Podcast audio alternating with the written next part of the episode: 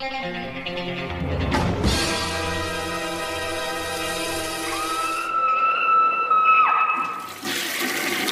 Hey guys, what's up? It is week 305, if I'm not mistaken. I have a handful of reviews for you. I got the big 1981 deal where I asked you guys' top 10 of 1981, and I had a bunch of contributors, and I added up everything and got a top 10 or top whatever for you guys to read off some statistics. But I mean, it's it's no surprise it's what the most popular horror films of 1981 are. But let's hop into the reviews. The first up is from Unearthed Classics, and this is a strange one. I did not know much about this film, and this is Grand Tour, aka Timescape, I believe is the alternate name, and it stars Jeff Daniels. Jeff Daniels is a is a solid actor. He's always done a great job. Um, Escanaba in the Moonlight, Dumb and Dumber, um, Arachnophobia. I believe Jeff Daniels is in Arachnophobia. It's been years, but Jeff Daniels, really solid actor. And this is from 1991. I'd not really heard much about this film. It's not necessarily a horror film, so a lot of people may be like, "That's kind of a strange release from Unearthed." But you know, Severin put out Overboard, and and I mean, this does have more of a horror sci-fi tinge than some of the other stuff that's been put out by company uh, genre companies. But hey, cool. Anyways, uh, yeah, this film follows the story of Jeff Daniels who decides to buy this old kind of rundown hotel, um, this old kind of house. He's turning it into a hotel. And he lives there with his daughter. His, the mother has passed away under tragic circumstances. Throughout the movie, we get glimpses of what happened until we finally get the major reveal. Very odd and very crazy, kind of like the scene in Beetlejuice where the couple go off the bridge, but just times 10 and even more depressing, I guess, because it's not a dark comedy. But anyways, there's dark comedy elements in the film though. So what happens is this strange group of people decide that they want to stay at his hotel, even though it's not fixed up.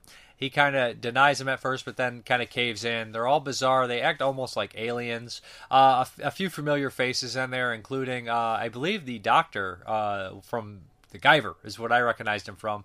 Not the two little the cameo by Jeffrey Combs. There's another doctor who's with him that doctor is in here.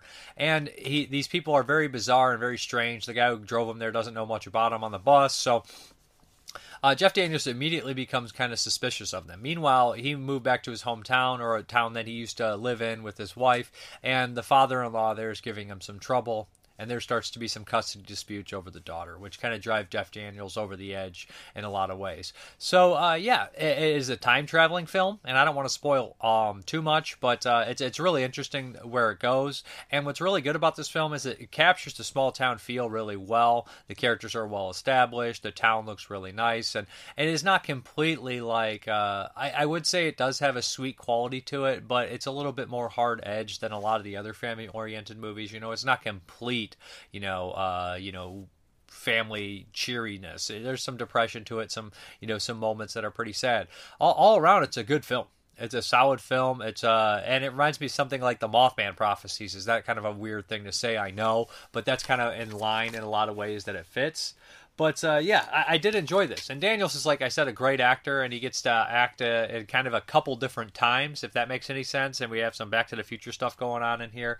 But yeah, this is a really solid film. The special features are Timescape title sequence, obviously the alternative name, Lost to Time, Cannes promo, production skills, poster mock up, and artwork gallery, and trailers. So yeah, this is region locked. It's PG 13. That's kind of, is it the first PG 13 movie released by Unearthed? I think it might be. But this is the Grand Tour I know that they had the uh, the old man movie, which is not PG. I, I don't know what it's rated, but it's too bizarre. But yeah, this is a good film. I think that people that aren't too typically into Unearthed films would enjoy this one. You know, they put out Rock and Rule too, so they do put out uh, some things that aren't necessarily like the straight horror, gore, extreme stuff. They have a they have a whole line of different things. So yeah, check out Grand Tour.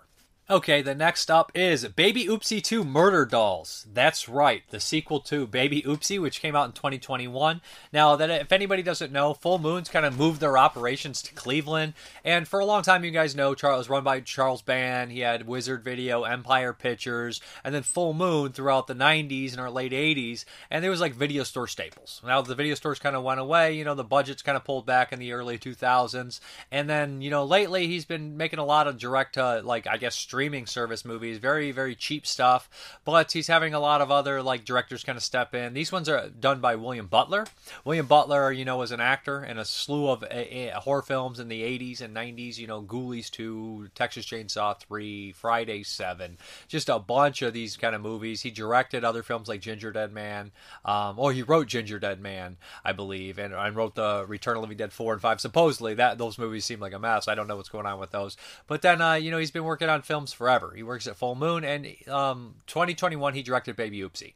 And you know, um, a lot of the newer Full Moon movies are super cheap, but for some reason I find them just a little bit easier to watch than the early 2000s output. I did not really care for a lot of horror films from that time frame, uh, American horror films, but I think that these ones are actually kind of fun. They're cheap, they're short, um, they they're self-aware, they're goofy, and Baby Oopsie was that. The sequel is about an hour long. It's 56 minutes long, and it feels kind of like they did the the Troma or the uh, the Troma kind of deal, you know, where they took Return of the Nuke 'Em High and they had so much footage they made two movies, kept shooting and shooting and shooting, and it's like maybe this should have been one movie. Who knows? Return to Nuke 'Em High, whatever. But uh, so, so essentially, and Toxic Avenger two and three as well. But what we have here is a continuation of the story. It feels like all three of these were shot like back to back, and they moved their operations to Cleveland. There's this giant house that they have, which is pretty cool. You know, kind of kind of semi local for me, not too far off. Um, I'm waiting to see if like actors I know pop up in some of these uh, full moon movies ever, uh, in, in, a bit. But regardless. Um, the first one was about this uh, this doll like influencer. She made dolls. She talked about dolls that got like made this evil doll that started killing all the people that hated on her baby Oopsie. You guys remember from the Demonic Toys films, Demonic Toys and Doll Man vs. Demonic Toys, and probably Puppet Master vs. Demonic Toys. And then I think there was a Demonic Toys 2, which I never saw. So so essentially, she creates baby Oopsie and brings brings baby Oopsie back, and she starts killing all the enemies and stuff. And she's kind of like now she's being haunted by her like mother-in-law who's calling her an idiot and telling her to do the right thing. But her and Ray Ray, her neighbor, who is this kind of strange character, um, have like formed almost like a, a, a mother-father relationship with Baby Oopsie, and everything's going you as it probably would. Uh, you know, Baby Oopsie killing whoever. Characters from the first ones are popping up, getting picked off here and there. But a police officer starts to look into the invest uh, to the fi- thing, uh, and she kind of goes and talks to a priest as well to try to fix everything. She kind of wants out of it, and while Ray Ray's kind of diving headfirst into more of the demonic shit. Um, there's also a company outside uh, Asian company, I think Chinese company that wants more dolls created. So yeah, boom, it's a Charles Band movie. You got to have more dolls. You got to have more than Baby Oopsie. So they create this clown character and a cowboy character. So there we go. So there's three times the dolls. I wouldn't say three times the murder. Um, it's fun. It's cheap. It's it's kind of very easy to watch. Very short. Uh, the characters are fairly well established. I mean, they're two dimensional, but I enjoyed them. I laughed a lot. And you know what? I'm going to be honest. The acting in these is better than a lot of the acting from the early 2000s horror films. You know, those really low budget early 2000s films where it seemed like they just hired like a lot of companies would just hire like these supermodels who only did commercials, toothbrush commercial, toothbrush commercials. Now this one has like people that you know seem like they want to act and they're doing a pretty good job. They're funny and uh, even if you know sometimes they you know they're they're you're just being goofy and, and doing gross things is kind of like their their mo to be the comedic kind of deal here. But you know what? For what it is, it works. There's not there's a um, a feature on here bringing up Baby, which kind of like is it's like all three of the movies kind of mixed in. Does a story. It's like 40 minutes and then full moon trailers. So it's directed by William Butler, and for what it is, I'd like to know the budgets on these, what they're doing for these in the budgets, because that would be kind of interesting. But that's Baby Oopsie 2 Murder Dolls. I think you can watch the full thing on YouTube or you can buy the Blu-ray. Okay, now we're moving into the finale of the Baby Oopsie trilogy. That's right, this is a trilogy. And this is Baby Oopsie 3 Burn Baby Burn. Yes, again, all three of the dolls are back in this one, and uh, now it's kind of like a t- continuation of that story, and all things are gonna, all the things, the seeds that were planted are coming to fruition here. It's 47 minutes long, 46. So it, these movies might have been chopped a little bit, and you could have had one longer film it is what it is. But essentially, what you have here is the priest coming in, the cop coming in, a boyfriend looking for a previous victim, all this kind of stuff coming to a head while um, they're talking about trying to raise the toy master. In the last movie, the dolls wanted doll hell, and you got a kind of glimpse through this uh, like this old book where they're showing all these other dolls, like you know the Jack in the Box and the teddy bear, and some other characters like Doctor Death from the Puppet Master Retro. So you got all these glimpses at possibly all these other characters that could have made this world. So it's kind of creating this like extended doll toy toy universe, which is cool because I mean these characters have kind of crossed paths before. Some of them have, so I kind of like that. Um, but and in the ending, it's kind of a big kind of deal here. And there's a really funny reveal about the uh, character from uh, China who's trying to pick up the doll. It's, it's really funny. I thought that worked really well. And there's even a, a, a demonic possession. It, it's kind of true in a lot of ways to, to demonic toys, and in, in, in, some ways like the possession, the demon, the trying to raise hell, all that stuff. And you know, eh, there's some CGI effects here, and they're okay. You know, I mean, for what it is, you got to think this movie's super low budget. You know, it can't cost too much.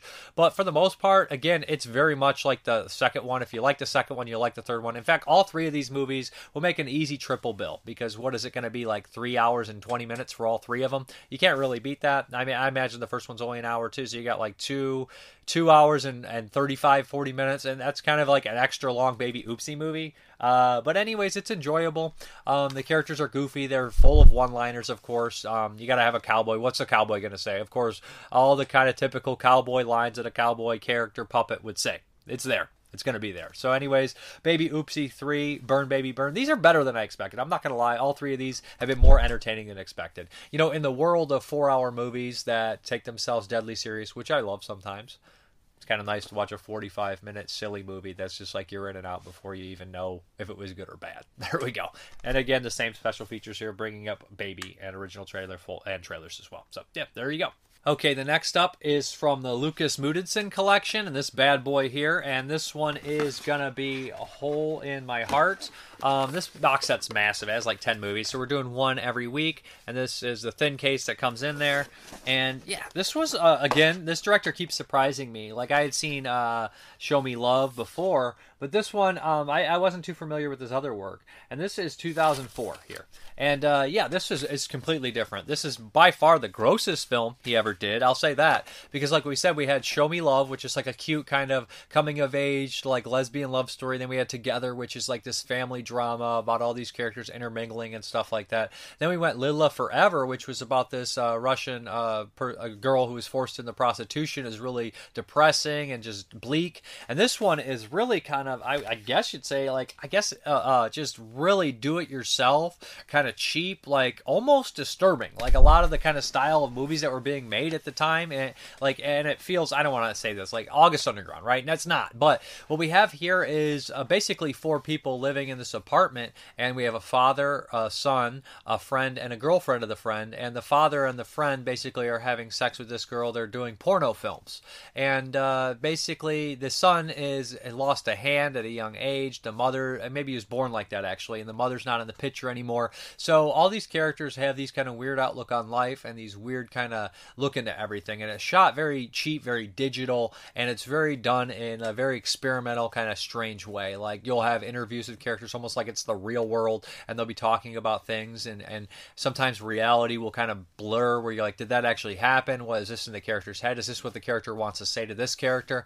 And they'll be holding pictures of themselves as a kid and talking about these things and I hate I hate them so and like you see that in, um, with these inner monologues you'll see what how they perform and how they act amongst each other and all of that kind of comes out. There's a, a gross after all like the kind of weird sex and the weird surgery scenes and stuff like that that they're flashing to which is disturbing and gross the most gross to me is the food fight. There's this extensive food fight where they kind of buy all this food to celebrate and they get really drunk and they start throwing up and throwing food on each other. And to me that's like the grossest thing you can do. It really always bothers me in movies, and it's plentiful here. It's pretty rough stuff, pretty nasty stuff, but hey, it is what it is. Um, and there's lots of stuff to be said. You know, the character, the son, he's always kind of being semi poetic and he's introverted, so he's always kind of coming up with these things and saying these kind of weird, like, style, like poems, I guess you'd almost say, and how he interprets the world's completely different. So there's a lot going on in this movie. It's, it's disturbing. It's the most disturbing of the bunch, and I'm just kind of curious where his next films go, you know,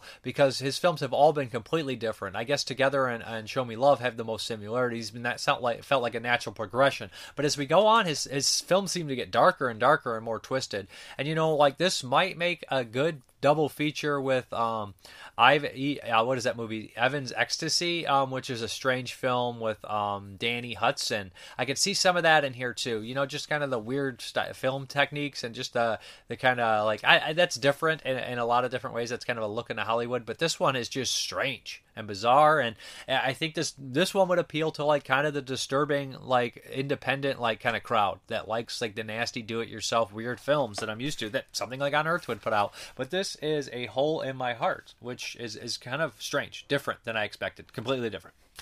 Okay, we have another one here. This one is from Severin Films, and this is Attack Force Z. This was originally released in the states by Umbrella, but that was kind of like when they were doing like a, a kind of a, a soft kind of like uh, release in the United States. Now they are with like the uh, Vinegar Syndrome partner label. But this is Attack Force Z from Severin Films. This is a new release, of course, and the special features on here: the Z Men debriefed, interviews with executive producer John McCallum and actors John Waters and Chris Haywood. I've reviewed this a long time ago. That stuff looks like extended stuff from Not Quite Hollywood is most likely probably what it's from, which is a, a in-depth Australian documentary. This stars stars, of course, Mel Gibson. Very early role for Mel Gibson. Very early role for the Kiwi, Sam Neill. Also has John Philip Law in here, which are familiar faces. And uh, essentially, this is a war movie. And this is a kind of a strange film. This is basically about a uh, special forces team that was supposedly a true team, of course and they were kind of like really like the the tough guy diehard kind of special mission stuff and they're sent to this island off the coast of you know the um like I believe uh, what is it? It's Chinese area, not an island necessarily. I think it is an island off the Chinese area, and Japan's you know invading these islands, and a plane has gone down, and this group of guys, you know, led by Gibson, are out there to um, to find uh, this the plane, the Constance plane, and try to bring it back at all cost, no no matter what cost. So essentially, what happens is they're on this this kind of small village, and they need the help of the people, and the war, as Mel Gibson says, has come to your island I won't say that the Japanese are your enemies or we're your friends, but you have to pick a side, and that's kind of what happens here. And also, the other major characters are a father and daughter who are struggling with this whole kind of thing, and the daughter starts a relationship with John Philip Law and all that kind of stuff here. Um, the acting's really solid. You know, Mel Gibson is good. He's athletic. He's a good leader. He has a good, you know, presence about him. It's fucking Mel Gibson, even though it's early. Uh, Sam Neill's always great. I don't think Sam Neill's ever done a poor job in a film, war film, horror film, drama, he's always great. He's an amazing actor, you know, from The Possession to In the Mouth of Madness to Jurassic Park, Event Horizon. You know, Sam Neill is the man. Um, and then we also have, of course, like I said, John Philip Law, who's more of like an action kind of style guy in this, very straight faced. But you know what about uh, Attack Force Z? The action's really solid. It's not typically um, a war film you get to see in this kind of uh, uh by the Australian Australians don't make too many of these kind of war films about World War II that and this kind of style, and you don't see that much against the Japanese Japanese in the style and the island hopping kind of battles, which is unique and cool. And it's also a special missions thing, you know, a Dirty Dozen Man on a mission movie, but taken pretty seriously. And it's dark. You know, characters bite it. Characters die for sure. And um, I, I rewatching this, I didn't remember exactly how it unfolded, but it is kind of feeling like a semi uh, anti war movie, but the soundtrack is kind of almost like that kind of hurrah, hurrah. So it's kind of like almost, I wouldn't say mixed messages. And I believe from the special features, they wanted to dive into more of that anti war kind of style. But uh, no, all in all, it's a solid movie. It's a good film. I liked all the characters. I like all the stuff that happens in the movie. I think most people would enjoy this one. It's a good, solid war film. And, uh, you know, a lot of the Australian movies, I would say this, you know, I don't connect to every Australian movie like I should. There's a lot of good ones out there, like um, Wake in Fright and Turkey uh, Shoot. All those ones I really like, um, and Patrick. But not everything I connect with. This one I, I do enjoy. And a second time watch, I think I enjoyed it a little bit more than the first time. And I love the father. He's using throwing knives and all that kind of shit. But uh, yeah, good baddies too as well, and uh, some dark stuff, but good good film. All right, next up is a 2023 release, and I actually got a chance to see this in theaters. And this is directed by it's an actress, uh, Elizabeth Banks, I believe, and this is Cocaine Bear. Yeah, and you know, and you know, me, you're like Dave, don't you hate those kind of movies? I hate the movies that don't try. I feel, and if I feel like a movie doesn't try, I start to hate it. Now, Cocaine Bear, I could tell by the budget and all these kind of things. Maybe somebody would say, "Oh, that's just heartless. It doesn't seem like it has anything to it." But I could tell that this movie looks like a lot of people were putting effort forth, and it has a good cast, and it just seems like the kind of movie that maybe they're gonna up their game in this kind of style of thing. And I really think it was. Now, Cocaine Bear is a comedy first. You know, it's a comedy, maybe action, horror, thriller, but it's mostly a comedy. It's very silly comedy, very ridiculous characters. Uh, it's based on a true incident. Okay, the incident it is very, you know, some cocaine fell out of a fucking plane. A guy tried to jump, he died, and a cocaine, a buried a bunch of cocaine and died. That's pretty much it. But this time they're like, well, what if it didn't die? So it's 1985. There's a cocaine dealer. He's throwing the plane. The plane's going down. He ditches the cocaine. He jumps out. He hits his head. He dies. The cocaine gets spread over kind of this national like forest or whatever, uh, nature preserve, whatever it is. And of course, you know, Ice Cube's kid is in this. He is a drug dealer, and he has to get the main drug dealer's son to help him, who's going through uh, a loss. His girlfriend died, so he's he's miserable. He's not watching his kid. Ray Liotta's his dad, the big drug dealer guy, and he's watching the kid. It's really funny stuff there.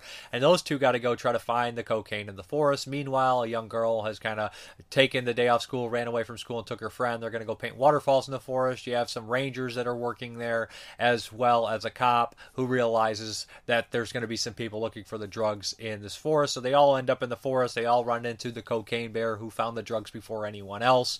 Ray Liotta shows up. Yes, it's a and the mother goes looking for her kid. Uh, who's the mother? Keri Russell. You know what? The acting's really fun in this movie. All the characters are well established. They're quirky. They're weird. They're bizarre. They have funny lines. They are, do funny things. They do ridiculous things. There's a group of like kids, like these kids that are kind of like these low level criminals that are in the forest that are always causing problems and stuff like that. The do do wop boy, whatever they are, but they're absolutely ridiculous. They're so silly and weird looking and just bizarre how they act, and they're hilarious. So all the characters in here I loved, and they have a great run in with Ice Cube in here. Ice Cube's kid.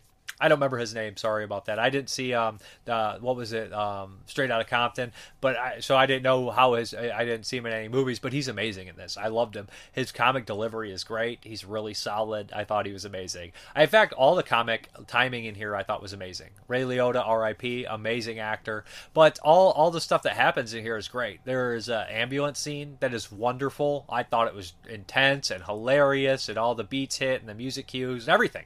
It's just a really fun movie. This is vastly entertaining, and I'm used to seeing you know those kind of cold, dark horror movies in theaters. Watching Cocaine Bear in theaters was really fun. It was fun to laugh. I cracked up a lot, um, especially one of the bully characters becomes more of a focus point, and he's just really funny how he talks and how he delivers his lines and everything. He reminds me of a couple people I know in real life. But anyways, Cocaine Bear is a blast. Now it's not going to be for everybody. You know, I think that the humor works. I think that the special effects work for what they are. You know, there's some CGI, but there's some good gore as well. Just Cocaine Bear is a lot of fun. I think most people who like these kind of thing will really dig it. I have no complaints about it. Um, Ice Cube stole the show for me, I think, and kind of like the punk kids. The little kids are really great too. Henry is very funny. The little girl and the little boy Henry, they both have a lot of good one-liners. But uh, yeah, it's gory too. So it's just a fun, kind of weird, bizarre film. Would highly recommend this one if it's up your alley. If it sounds like something you dig. Okay, now this one here is from 1977. It's directed by Ken Wiederhorn, who also directed Eyes of a Stranger and Return of the Living Dead Part 2, which I have covered on here. And this is Shockwaves. And for years, people always said this the best of the Nazi zombie movies. It's right on the cover before Dead Snow came out. And you know, I, I love Dead Snow when it came out. But you know what? Rewatching this, I always thought when I was a kid, I saw this movie. It was a PG. I was like always very excited about the zombies, the Nazi zombies coming out of the water. I remember seeing the trailer. I thought the imagery was really great. But rewatching this, now, sorry, Dead Snow. I think that Shockwaves is still the best Nazi zombie movie. Maybe Dead Snow too. I don't know. I have to rewatch all those. But this time it really connected with me. I always liked it, or had a fondness for it, I had an appreciation for it, I should say. But this time popping it in, having the electronic musical score, the kind of weird synthesizer stuff, I was like, this works really well. Opening up with a narration by Brooke Adams, who is really kind of an underrated scream queen when you think about it. Brooke Adams is in Unborn, The Dead Zone, Invasion of the Body Snatchers 78, and Shockwaves. She's had a good career and she's always really good. She's got a great, unique look about her. Always enjoyed how she looked. Her acting performances. Forgot she was in this. She's really great. Um, and this is a Florida-based horror film again. Um, so basically, here, like Brooke Adams, of course, is in this, and I just was impressed with the opening narration. It reminded me of Messiah of Evil. How the character, you know, one character kind of survives, and they're on the boat, and they say, "I don't know how I got here," and it creates this haunting tone. Well, the one I talked about recently was the house that um, though, and the screaming starts, which is the Amicus movie. It starts with that narration, which I love. If you have a female survivor talking about what ordeal happened to her, and she's in like shambles, and she's like, "It was the scariest time I've ever been. I couldn't believe, and my life would never be the same." And like, that's just like I, I, eat that shit up. I love it. I know it spoils it. There's one survivor or something like that, but it just I eat it up. It just sets the mood. It's like Lovecraftian to me. I love it. I love it in Messiah of Evil. I love it in Shockwaves. I liked it in that uh, and the Screaming Starts. So also this movie has Peter Cushing. How can you go wrong with Peter Cushing as an ex-Nazi, the Nazi bastard? And it has John Carradine. And you know what I got to say? I love both those guys. John Carradine does excellent in this movie. He is a captain of a boat, and he's basically doing this charter boat. Him and there's a young crew member, and there's a cook, and then they have four people on the boat or five. I think it's four. Four people on the boat and essentially it's two pairs uh, you know two couples one in brooke adams and her husband and one in uh, this kind of nerdy guy and his wife. And and uh, basically just i wouldn't say nerdy but kind of nervous kind of always like high um, you know uh, anxiety uh, guy. And basically they have this small boat and Carradine there's this weird thing that happens that kind of sets them off. They find this like wreckage of this ship and they're like what the fuck is this? And everybody's paranoid. This is a pg movie too. They go for more classy kind of horror scary scares instead of different things which is crazy because all three ken wiederhorn it's kind of horror oriented stuff. You know, maybe Dark Towers one too. I've not seen horror, but that's like a weird kind of half directed by him or not. But his horror films are all completely different styles and everything like that. So and two zombie films and they're completely different. So essentially, um, Carradine is just like it's just what happens. And Carradine's got that wonderful voice. He's really good in this, and he just he I feel like he wanted to play a, a boat captain, so like he really dives into the role and he's got great scenes and great moments. But so anyways, they end up like getting stranded because they wake up in the morning morning and, and they hit like a reef or they hit that boat underneath and they're stranded there. They can't get the boat moving. So they wake up in the morning and Carradine's gone they don't know what the fuck's going on, so they decide to go to the island and they kind of realize some stuff that's going on. And they have this lifeboat that has like a, a, glass underneath, you know, kind of the charter boats that would show you stuff. And so you see cool shit underneath the boat sometimes, you know. And they get to this island and they're just they find this abandoned house and Cushing's there, and he starts to kind of explain to them. He's like, "You guys, you have to leave no matter what." And before long, they reveal that. Um, there's been these experiments during World War II, and they basically the Death Corps, and they made all these Nazis special ways to be able to go over any terrain they want. So they're like these kind of like half. This the original title is Almost Human, which is a great title, and that's also the name of an Umberto Lenzi Polizio. That's a Eurocrime film, which is great too with Tomas Milian. But this is different, you know. So basically, these Nazis were almost human at one point. So that's a great line uh, in the film, and they can hold their breaths and go underwater. So you have all these zombies, these Nazi zombies popping up with goggles and just attack attacking people, pulling them into the water and drowning them. And as as like cheesy as some of the deaths are, or it's not cheesy, but just they're very effective. You know, being pulled under the water and then the stillness comes in with that score. Um, they set up some genuinely really creepy scenes and scares, and it's just terrifying while these Nazi zombies pick off all the characters they can. Um, a great movie, a great little horror film that I think it's be, it's scary. It's genuinely scary, over gory, over sleazy, over cheesy, and everything works. You know, um, the cover here would suggest that it's a little bit more sleazy than one would expect. These bikini girls on here, and they're I, I remember the cover always brought, drew my attention to it, and I think I rented it as a kid, and it was just a little too dull for me at age like seven or eight, and I came back to it as like a 17, 18 year old, and I enjoyed it. And this time coming back to it as a 36 year old, I, I really loved it. So I mean, your tastes do develop and change and everything like that. But great, scary. It's not wrong. As far as the special features are concerned, we have audio commentary with Ken Wiederhorn, makeup uh, designer Alan Ormsby, who I love. Uh, Alan Ormsby, of course, uh, worked on all the Bob Clark stuff, and filmmaker filmmaker Fred Olen Ray, uh, Florida filmmaker himself. It's cool too that this one has the Florida feel, but it also has a colder feel to it, even though it's not supposed to be cold. Because that you know the movie has like kind of a degraded quality. It looks it looks like it's been the film print was maybe low budget or just beat the shit out of. Nazi zombies on a bridge. Interview with cinematographer Reuben Trane. Notes from the Undead. Interview with composer Richard Einhorn, who did a bunch of stuff. Soul Survivor. Interview with star Brooke Adams. I liked her talking about this. From Flipper to Shockwaves. Interview with star Luke Halpin and theatrical trailer, TV spot, radio spots, poster, and still gallery. Great movie from Blue Underground. Looks great on Blu-ray. Sounds great. Although it does seem to have maybe some budget constraints originally when it was made on the stock of film. It's just, but it gives it a nice look too. All right, we're gonna get into these 1981 movies.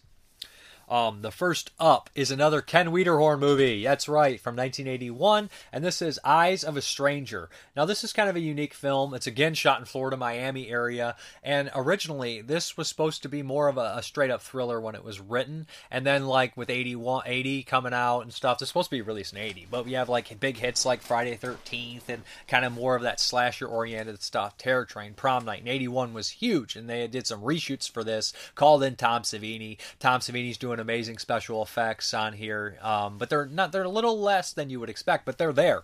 So you have Savini in here doing effects, um, and, and it became more of a slasher film. It added this element of sleaze, and I don't know if the sleaze was always there, but this movie has that layer of 1981 sleaze and trashy quality about it. But it's also a really well-made thriller in the vein of Rear Window. It's very much a Rear Window, right? Um, but it's different. It's not exactly I spotted something and I'm starting to think that there's a murderer, but it is that fact that I seen this guy do weird shit in this apartment complex that I'm at. He's across the way, and I'm starting to suspect him. But it becomes this guy is actually a little bit more dangerous than that. He's not just Raymond Burr who did one thing, you know. And this the killer in here is based off Raymond Burr. It's not like a spoiler who it is, but the killer is more of a um, Nicholas Worth type, you know, from Don't Answer the Phone. That he goes out and he kills and kills and kills, you know, and it's something that he's doing. But uh, yeah, this one is really solid. The lead in here, I can't think of what she's. Uh, she was from Love Boat, Lauren Teenes oh Townes. She's an actress I don't know. I didn't watch Love Boat. I know what it is, but this is a film debut or early role from Jennifer Jason Lee. She's like 18 in here, and Jennifer Jason Lee plays somebody who suffers, you know, from she's a deaf and mute, and she suffers because of trauma. And she's the younger sister of our lead character here. Our lead character is a newscaster. So when she starts figuring out these women have been murdered and killed and like in her area, she starts to hyper focus on it. When she starts to figure out that this person may be in her apartment complex, she starts to double down on it. And then some of the stuff in here reminds me of the first Deadly Sin with uh, Frank Sinatra and, and small role by Joe Spinell in that, where he's going in the apartment and looking around and shit. Or Too Scared to Scream, which is from 85 with, um, geez, who is that actor? Ian McShane. But this one, I feel, is kind of like Rear Window. We've seen the horror movie kind of take the Rear Window story many of times, from Fright Night, Abominable, uh, Disturbia. Um, all these movies have that Rear Window quality, right? Um, I saw something fucking weird and I shouldn't have seen it, and now it's going to drive me crazy. There's a great Tales from the Crypt episode like that too, where the girl sees something and she loses her voice and she ends up in the insane asylum, and the doctor is the killer. Oh, I spoiled that Tales from the Crypt episode, but hey, um, that one's really good. But you know, it's a typical kind of story here. But what I I enjoyed about it is the kills are disturbing. You know, in the very opening, there's a, a good kill where a character's the the boyfriend's head is lopped in a fish tank, and I immediately thought he knows you're alone from the previous year 80. And like the characters are killed. There's like the it's a, a violent rapist, and the killer is super creepy. He's super bizarre. He's got a great look about him, and he's got this demeanor with the glasses, and he just he seems like a salaryman or something, like a business guy, and he's just kind of mundane in a lot of ways. But he's also the killer. And uh, there's good cat and mouse when the character, you know, the newscaster figures out who the killer is and starts to fuck with him. Um, it's not quite as good as Raymond Burr in Rear Window. He's a, that's an amazing performance, but he's good. He's really good. Everybody's really good in this, and Jennifer Jason Leigh is Ma, and, and like she's always great. But that scene when at the end when she has to kind of face off is just disturbing. Like I, I there's a lot of things that this place goes is that I didn't expect. That goes it goes to places I didn't really expect it to get as sleazy or as dirty. Um, and there's a commentary by Amanda Reyes on here, uh, film critic Justin Kerswell and film historian Amanda Reyes, and they do a fucking amazing job. That, that commentary is great. Um, you know, Amanda Reyes knows everything about TV horror and TV movies, and she talks all about this kind of stuff. And uh, both of them kind of are, are huge uh, slasher fans, it seems, and they talk a lot about the career and how uh, Amanda Reyes really goes to bat for this movie and says this movie's doing a little bit more than a lot of people would guess. You know, it's not necessarily your cheap kind of run of the mill garbage slasher film. That's she doesn't feel that way about slasher, but she's saying that they would call this. You know, it has it's kind of a movie that's um, many different things, and that's kind of why it probably never really found the success it should have. Um, this is a Warner Brothers film. She mentions that Warner Brothers tried to pick this bad boy up because the success of Paramount had with the Friday movies. She also mentions that, you know, Warner Brothers actually distributed Friday overseas and all the different places, which I didn't know. So you learn something new from these commentaries every time, which is awesome. Also, besides that commentary, there's an interview, um, audio interview with composer Richard Einhorn, who did the score for Shockwaves, which they watch on television here, and actor uh, Peter DuPre, Turning the Tables interview with director Ken Wiederhorn, Sunshine State Stalker interview with actor John DiSanti. And then there's also an interview with uh, Savini, and they both kind of talk about kind of, and Dean Gates. But Savini and uh, DiSanti, the actor, talk about some problems they had on set at the end special effect, which is a really good effect. But anyways, really good movie. But I had seen this. I had seen this years ago. Did not remember anything, and it was better than I remembered. Eyes of a Stranger, good stuff. Uh, enjoyed it quite a bit. Um, and also we have that whole thing here with a mute kind of deaf character. There's so many movies like that, which is kind of a trope in horror films. But hey, it works, right? Okay, next up is from 1981 as well, and this is by Oliver Stone. This is the first time watch. You know, I never had seen this one. This is The Hand, starring Michael Caine, uh, Bruce McGill. Who else is in here? Um, uh, Andrea Marcovicci, Um, and yeah, so this one I had never seen. I always, you know, the lost appendage killer kind of movie, the severed arm, body parts. There's a lot of these um, body uh, bags. There's there's always weird appendages doing doing bad things, idle hands. Yeah, I, I like these kind of movies. So here we go. The Hand uh, stars Michael Caine. This is almost nearly two hours long. I think it's based off a novel. That's according to Oliver Stone. Uh, so basically, uh, Michael Caine is he draws comic strips and he's having some turmoil with his wife and they're driving and there's a car accident and it knocks his hand completely off. His hand is severed. They never find the hand. Obviously this is going to bother him. He does comic strips and pretty soon, you know, they start to talk about kind of taking the the comic strip he draws, you know, away from him. And you know, the character in this comic strip is kind of like a Conan style guy. He just very much doesn't think about his feelings. He's not introspective. He's just very brash and abrasive and just follows his instincts. And you kind of get the idea that Michael Caine is somebody who doesn't, who has this d- deep kind of darkness within him. And the hand, of course, it's still moving, it's still alive, it's still out there.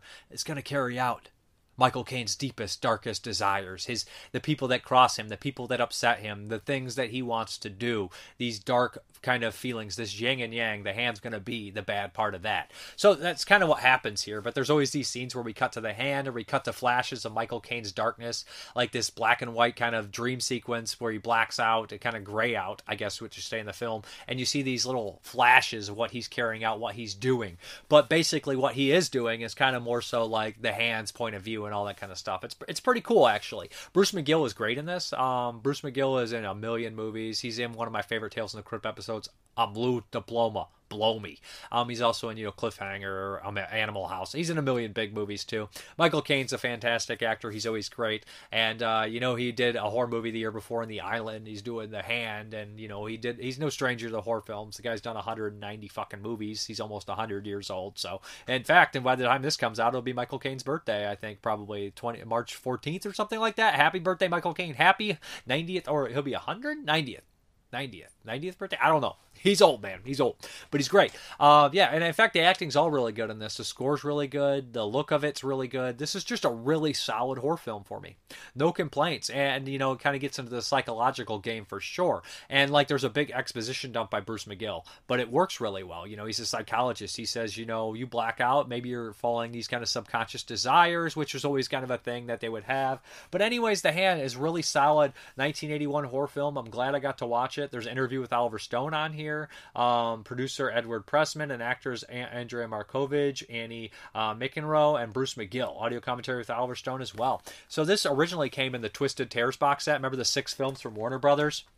That also I'm looking at it right now. Doctor Giggles, Someone's Watching Over Me, From Beyond the Grave, Deadly Friend, and Eyes of a Stranger. So that's crazy that a bunch of these have all been re-released on Blu-ray. Um, I think all of them have been Scream Factory except from uh, Beyond the Grave, which is a Warner Archive. Doctor Giggles is getting a reissue this month, I believe, and there was an old Blu-ray, but it's long out of print. So you can finally, you know, retire that box set because all of them have gotten reissues. Uh, I'll probably upgrade my Dr. Giggles Blu-ray when that comes out. You know, I haven't seen Dr. Giggles in years. But anyways, you know, Warner Brothers had some cool films from uh, from 81. This is also a Warner as, as well as Eyes of a Stranger, which I think was a pickup. But anyways, this feels like a really solid movie. It's, it's Oliver Stone's second film after Seizure. Oliver Stone would go on to do so many great films in The Platoon and Natural Born Killers, Born on the 4th of July. He's done a lot of films, okay? U-Turn. Oliver Stone's a very busy man. It's, it's nice to see an interview with Oliver Stone on here. Maybe he didn't get to talk about this too much, but he talks a little bit about his career and how he got started. Bruce McGill talks about that exposition dump. He says, you know, if you could make an exposition dump entertaining or, or good,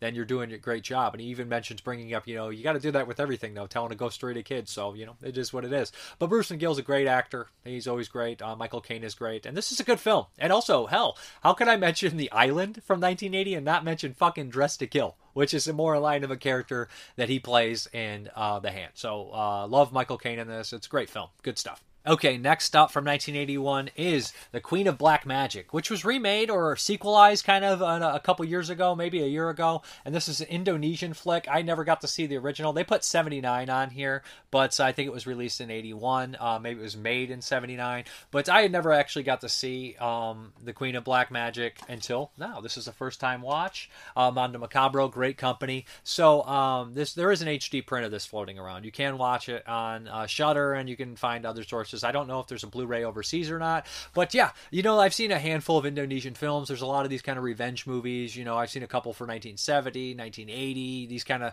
you know South like uh, Asian films. Uh, but anyways, I really enjoyed this one. This one's great, and I like the new ones too. I love like Satan's Slaves and all that kind of stuff. I've eaten right up. I, have been following Impetigore, all that stuff I loved, and the remake of Queen of Black Magic is great too. So that's kind of South Asian. I believe it's South Asian films. I've really kind of enjoyed the, the kind of run on these, and Queen of Black Magic was really nice to see the the you know the beginning, the first one of these, not first one of these, but first one of that. So essentially, what we have here is this woman who she basically is in love with this guy. This guy sleeps with her and then leaves her. Um, this guy is getting married. He's kind of a no timing, of two timing kind of piece of shit. Nobody, eh, you know, he has respect in the village, but a lot of the women, obviously, people do not care for him.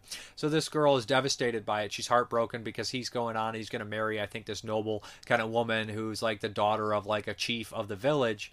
And basically, what happens is she starts, the wife becomes cursed with something. Something is completely wrong. Um, all these strange things, they're haunted, start happening. This guy is ungodly upset about it. He blames the woman that he did wrong for cursing him.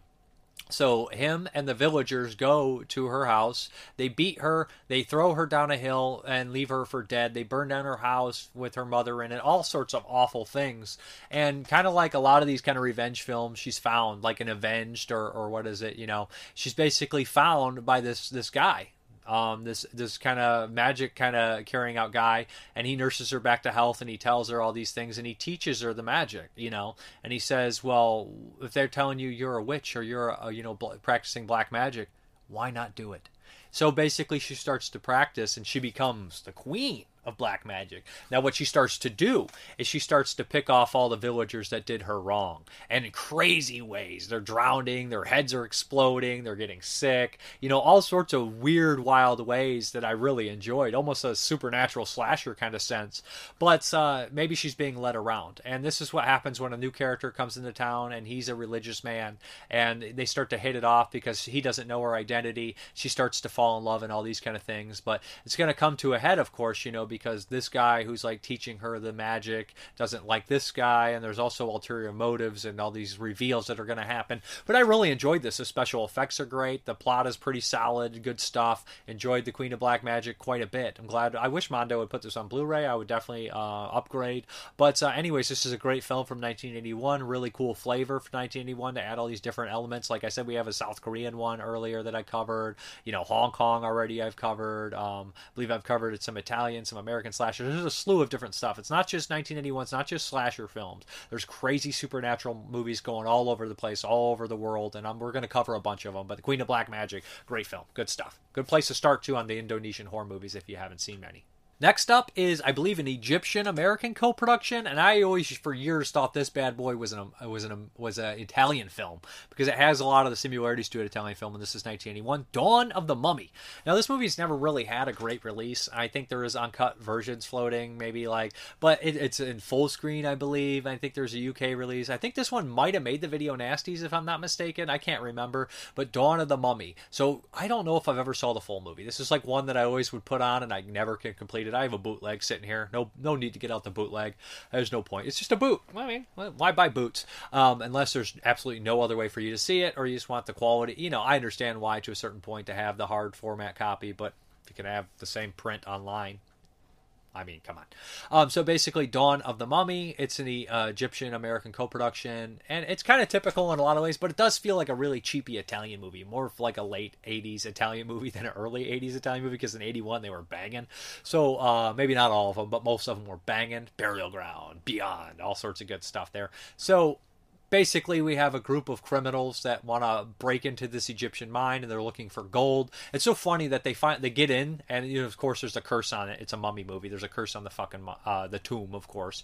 They break in and they're like this stuff is worthless and it's all this like priceless ancient antique shit and they're like this is garbage stuff. We want the gold. You're just like fuck shut up. That stuff is worth gold. You can sell that and get your own gold. But you know at the time a lot of people just raided these tombs and no one gave a shit. Archaeologists and criminals, all this kind of shit. So these three kind of goons are in there, and there's also a private guy who's paying for everything. And over time, like uh, they don't really find anything right away. A couple people do end up dead in gross kind of ways um, because there was a gas in there that they blew up. So um, this is really stupid. I can't believe this is the plot. But there's a group of people out there basically shooting a model, like they're doing a model shoot, like five or six of these like photographers and models and everything, and they see like they're over there, they can't find good shots, and they're like, "What is that?" And they go over to the criminals and they're like, "We want to shoot in the Egyptian tomb," um, and they're like, "Fuck, we don't." They don't want to blow their cover and show that there's goals, so they let them do it, but they're trying to sabotage them. Of course at this point, the mummy starts to come out, and uh, the mummy starts to pick off people here and there. It drowns a girl swimming. There's some nudity in here as well.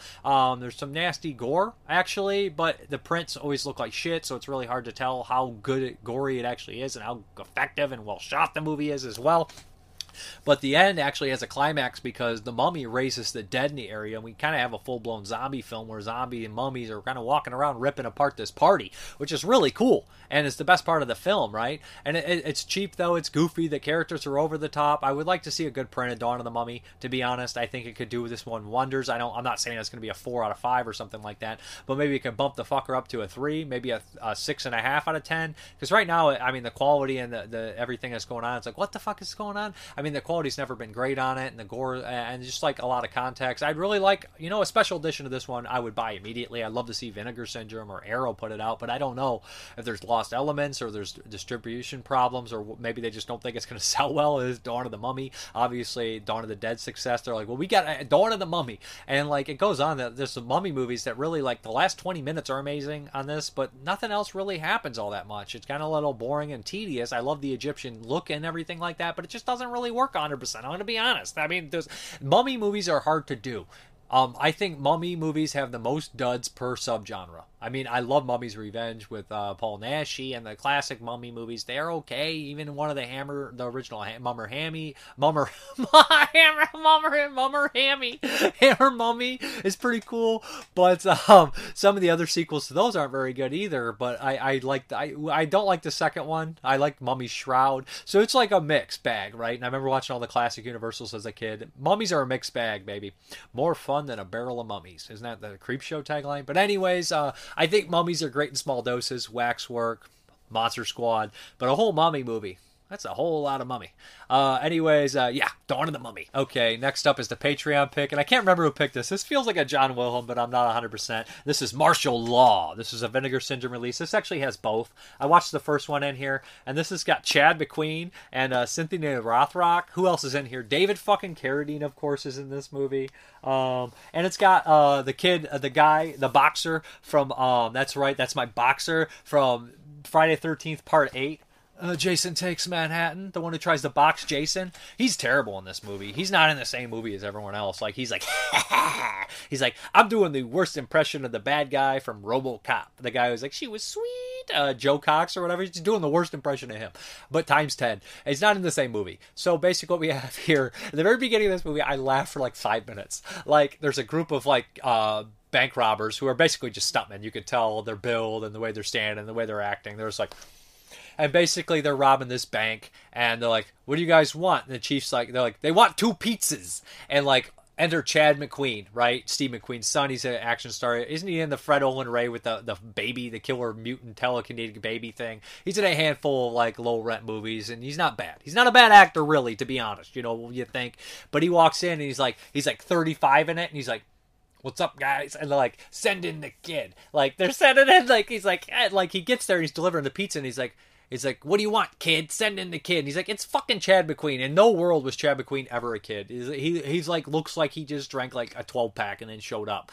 But he ends up going in there, and you know it's exactly what it's to be. You know, like Seventh Curse. Remember the opening of Seventh Curse, where they're like the criminals like, "We want to send in a reporter," but it's really just cops, and they whoop ass. That's what happens here. And it's a very, very obvious thing to do. We've seen it in a million movies, right?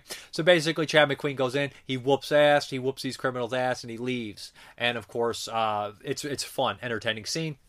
Um, Chad McQueen is a cop Cynthia Rothrock is a cop as well, kind of like they're dating, but they also want to be partners. They end up partners undercover on this thing. David Carradine is an evil crime boss. There's a couple other familiar faces in here as well. But essentially, what happens is Chad McQueen's young, younger brother has been getting involved in criminal activity, and he's sticking his neck out for him.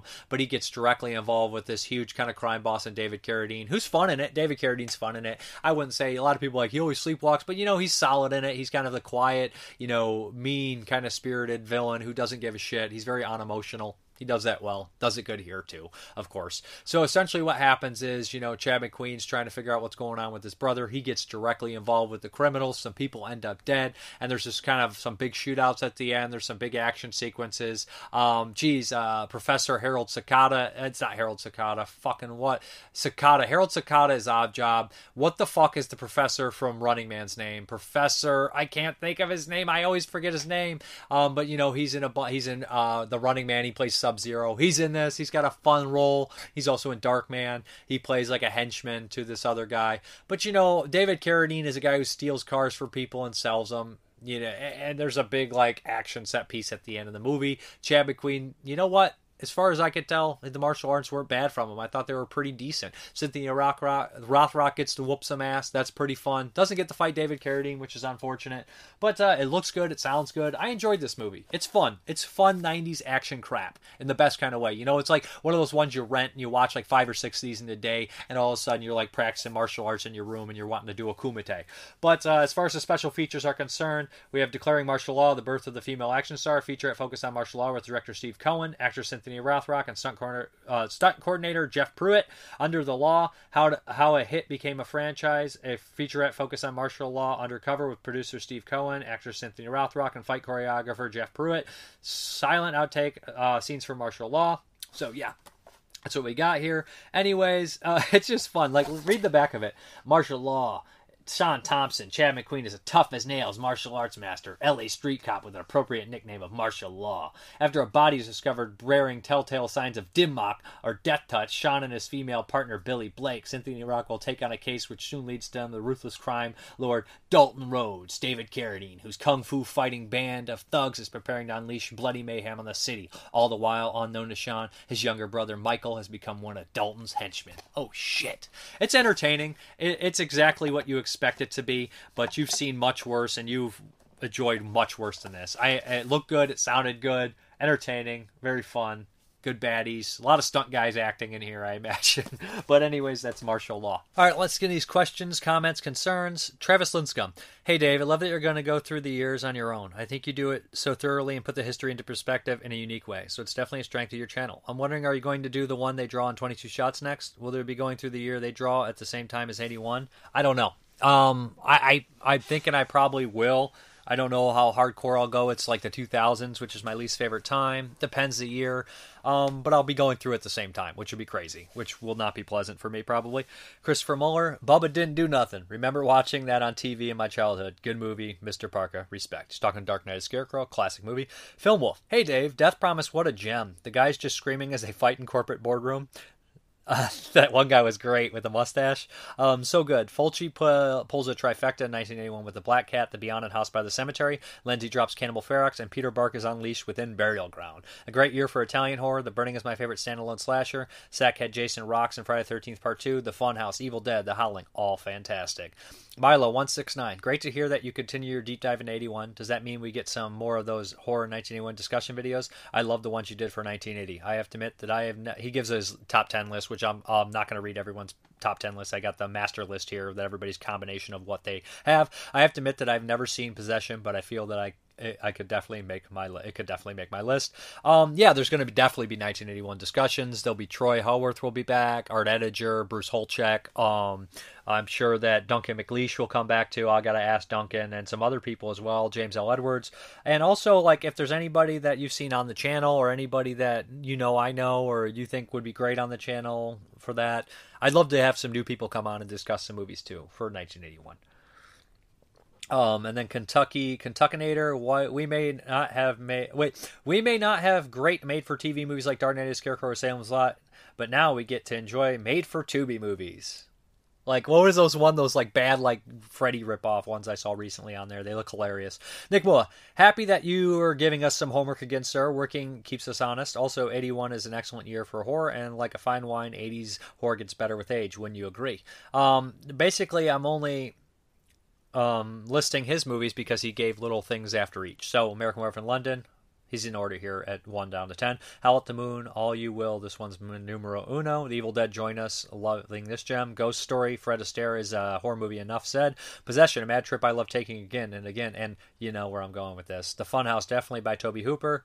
Um, Mr. Spielberg had nothing to do with this one, right? The Burning, watching this taught me not to set fire to creepy camp counselors. How about you, Dave? He was a handyman you yeah, don't set fire to nobody.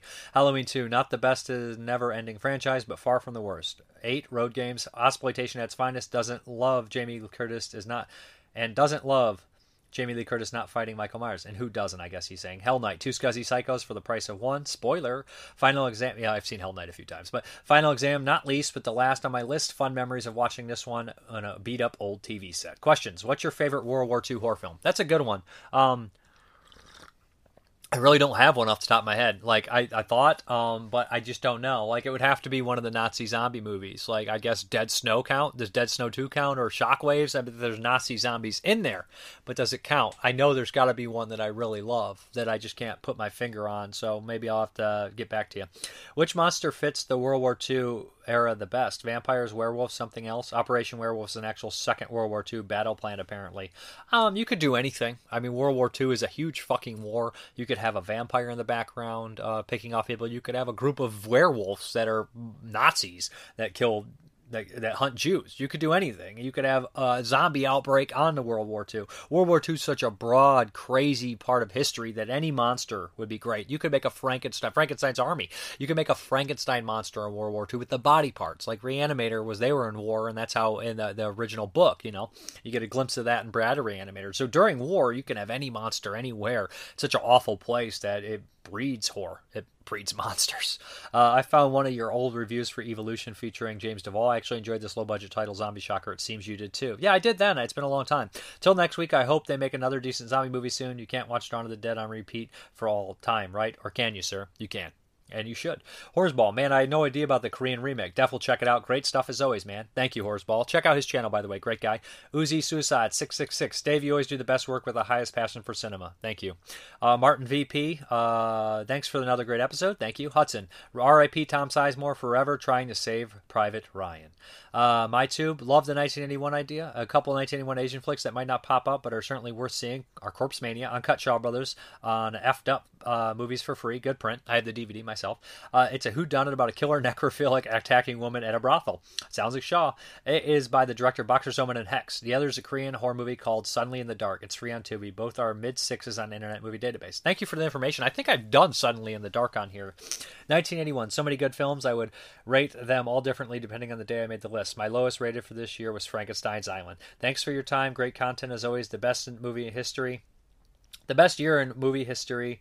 Um, in no particular order. One, Nightmare on a Damaged Brain, and I only mentioned this one. He says they filmed part of the movie 15 minutes from where I live, and at the time, Merritt Island, Florida. Plenty of mango farms.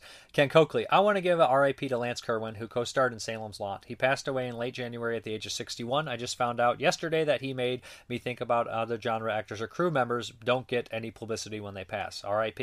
It was disappointing to find out because I was hoping to see him in a show. Anyways, RIP Lance Kerwin, thanks for the memorable performance in Salem's Lot. Tim Hayes, is the 88 Films Blu ray of Nightmares in a Damaged Brain region locked? I heard it is, but often most 88 Films Blu rays aren't. I believe that one is. I'm not 100%, but I think it's listed as being region locked.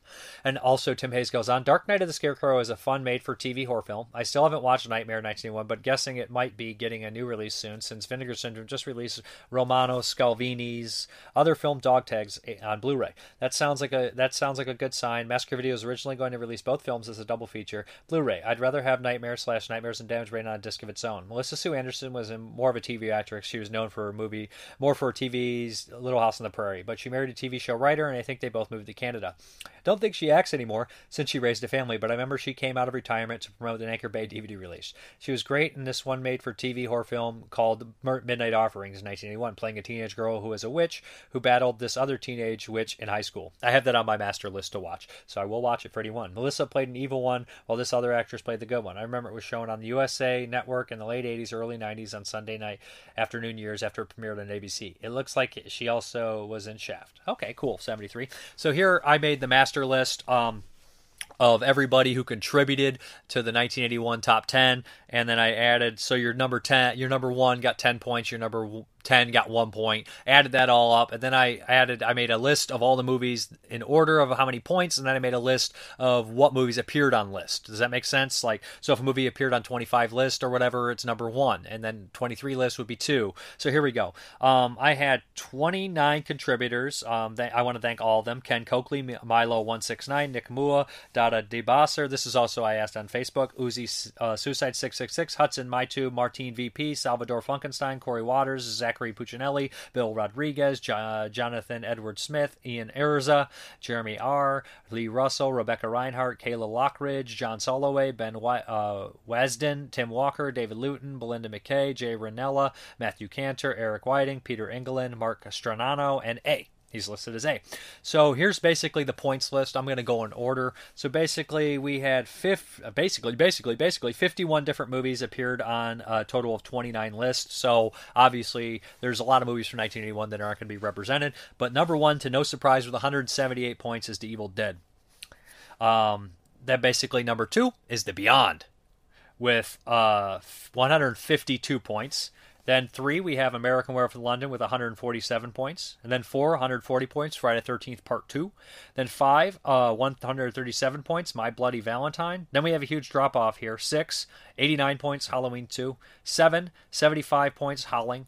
Eight, 72 points, The Burning. 9, 48 points, Possession. 10, 47 points, Dead and Buried. 11, 44 Scanners. 12, 43 The Prowler, 13 40 House by the Cemetery, 14 37 Funhouse, 15 35 Just Before Dawn, 16 34 Happy Birthday to Me, 17 Butcher uh, 27 points Butcher Baker Nightmare Maker, uh, 18 24 Wolfen, 19 24 there's a tie Dark Night of the Scarecrow, 20 19 Ghost Story, 21 uh, 18 Miss 45, 22 18 Cannibal Ferox, 23 12 The Pit, 24, uh, 11, Nightmare and Damaged Brain, 25, 11, Evil Speak, 26, uh, 10 points, Graduation Day, 27, 10 points, Omen 3, 28, 9 points, Madman, 20, um, that's 28, Madman, and 9 points, 29, Tied, 9 points, Hell Night,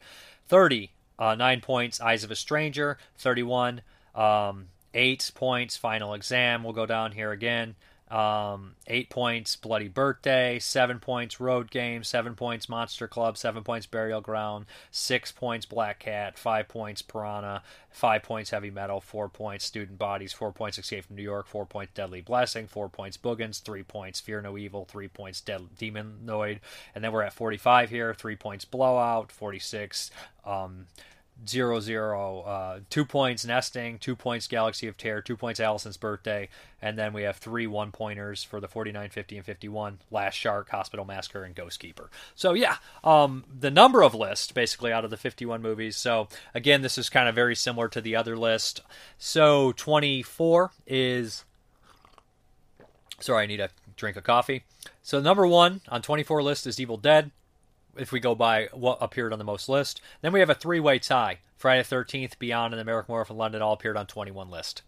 Um, then we have 18 list My Bloody Valentine, 17 list The Burning, 16 Halloween 2, 13 list A Howling, 11 Scanners, 11 Prowler, a 9 list House by the Cemetery, 8 list Happy Birthday to Me, Dead and Buried, both at 8 list, and 7 list um, are Possession, Funhouse, Butcher Baker, Nightmare Maker, um, then we have at 17 Just Before Dawn on 6 list, Dark Night of Scarecrow 6 list, 19 Wolfen 5 list, 20 um, is basically Ghost Story with four lists. Then we have Hell Night, Final Conflict, Omen 3, Cannibal Ferox all on three list. And then we have Road Games, The Pit, Nightmare and Damaged Brain, Miss 45, Madman Graduation Day, Final Exam, Eyes of a Stranger, Evil De- Evil Speak, I'm sorry, Deadly Blessing, Burial Ground, The Boogens, uh, Bloody Birthday, Student Bodies, all oh wait, Bloody Birthday, all on two lists. Then we have the one lister, Student Bodies, Piranha 2, Nesting, Monster Club, Last Shark, Hospital Massacre, Heavy Metal, Ghost Keeper, Galaxy of Terror, Fear No Evil, Escape from New York, Demon Lloyd,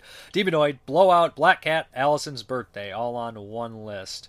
I feel like I didn't mention the Boogens. Oh yeah, the Boogens was uh, got four points. So that's basically it. That's all the uh, 1981 kind of stuff there.